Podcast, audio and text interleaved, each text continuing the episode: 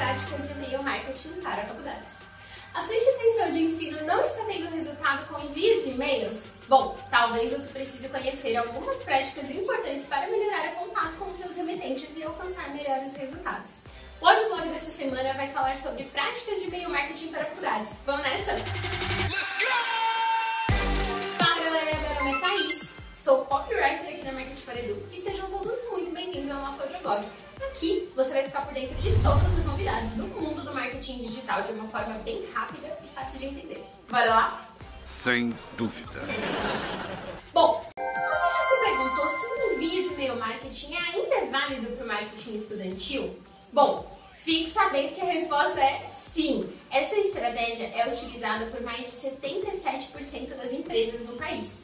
Agora, conseguir bons resultados é preciso saber como utilizá-la. Sabia não?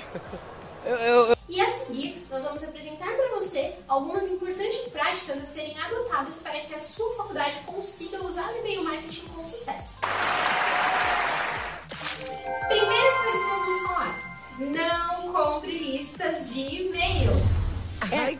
Burro, dá zero para ele. Muitos cometem o erro de comprar listas de e-mail quase sem nenhum critério ou consideração e simplesmente disparam seus conteúdos a estranhos que jamais manifestaram interesse em receber e-mails da sua instituição.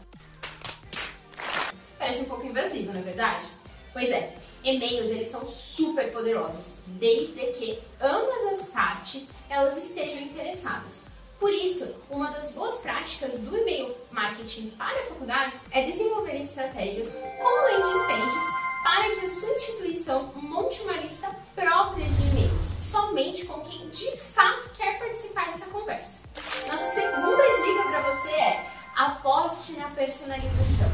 Um bom marketing estudantil deve saber aproveitar os benefícios tecnologia trouxe para investir na segmentação do público e na personalização do e-mails. Isso significa usar os dados cadastrais e avaliar o comportamento de cada contato, por quais eles se interessem ou não, para mandar somente conteúdos relevantes a cada e-mail.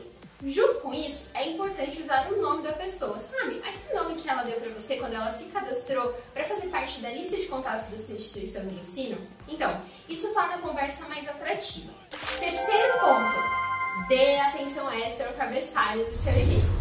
Na correria do dia a dia, os seus contatos eles fazem exatamente o mesmo que você ao se deparar com uma caixa de e-mails lotada. Eles priorizam os e-mails urgentes. É claro! e depois eles passam para dar uma olhada naqueles que parecem mais atraentes. E aí é importante que você escolha um assunto que leve a abertura do e-mail de fato, só que sem exagerar no uso de recursos como palavras em caixa alta ou pontos de exclamação, até o excesso de emojis. Lembre-se que atraente é diferente de apelativo. Outro ponto, descubra a frequência ideal para o envio do e-mail marketing. Pessoa ela se interessa e se cadastra para receber os meios da sua instituição, ao se deparar com uma caixa cada vez mais lotada de não lidos, identificados pelo seu remetente, ela pode acabar cancelando a assinatura.